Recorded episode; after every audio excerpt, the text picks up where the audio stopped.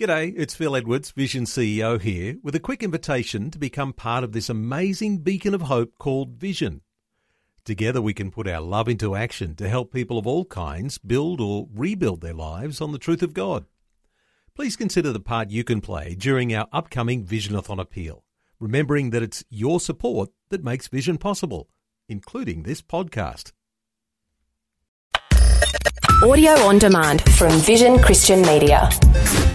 Exploring faith and the future. Neil Johnson and Bible teacher Dr. Kameel Majdali.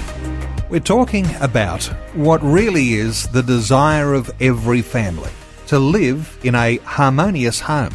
We've been talking about some of the principles of a harmonious home. Things like staying in church, being consistent, having a principle of good communication. Today, Kameel, let's talk about prayer in our family. Is that a way to really secure that level of harmony we're all looking for? Neil, prayer is definitely a means of bringing harmony to the home. Prayer is for the Christian the air we breathe.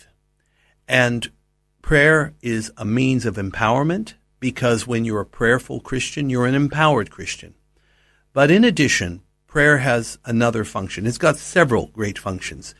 But prayer also delivers a priceless, wonderful thing, and it's called the peace of God. We find this in Philippians chapter 4 verses 6 and 7. I will paraphrase this passage to you. Worry about nothing. Pray about everything. And the peace of God, which passes all understanding, shall guard your heart and mind in Christ Jesus. That principle doesn't just apply to the individual who prays, that principle also applies to the family that prays and to the church that prays. We can live in the peace of God despite any and all adverse circumstances. So, yes, we need to pray for our families and we need to pray with our families. Kameel, praying for and with our families perhaps isn't as hard as it sometimes seems because there are times through the day when we are together meal times, where we typically, as a Christian family, might start by saying grace. Certainly, saying grace at the table is a wonderful way to start teaching our families about corporate prayer. Although it's interesting from a Jewish perspective, as I understand it, they don't thank God necessarily just for the food. They also thank God for Himself, who He is, that He is the provider, the creator, and, and so on yes, there is a blessing of the food, but ultimately we're blessing the one who gives the food. And I think that would be a good emphasis to put on saying grace at the table. We're not just thankful, oh God, for the food, which is here today, gone tomorrow. We're thankful for the God that is before space and time, yesterday, today, and forever, Alpha and Omega, beginning and the end. Get people to focus, especially your children, not just on the problems, Get them to focus on God, who is the solution. And grace is a good place to start. I guess consistency here is important too. Otherwise, you'd fall into the trap of only praying when there's a crisis. But that's not necessarily the only time we ought to be praying. Well, the truth is, according to 1 Thessalonians 5 and verse 17, it's just a three word verse pray without ceasing. How on earth, Neil, do we pray without ceasing? We do have to sleep. We do have to work. We do have to have some recreation, although it's amazing how many people don't, but we should have it.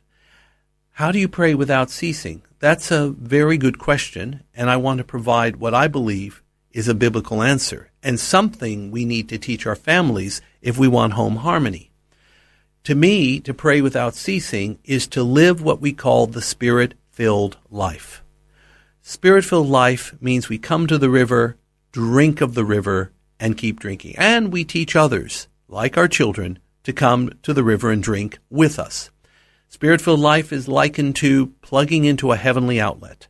Or let's use some internet terminology. We are ever online with God. We don't have to log in. We don't need passwords. We're already connected. Spiritful life is like being ever online. God can constantly download to us, we can constantly upload to Him. And in that manner, this communication is prayer without ceasing. We need to model this before our family. We need to do it with our family. And I tell you, the harmony will flow like a river.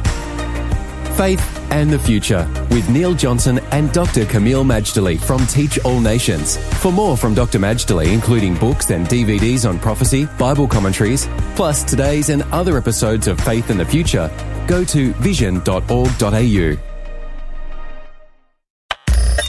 Thanks for taking time to listen to this audio on demand from Vision Christian Media. To find out more about us, go to vision.org.au.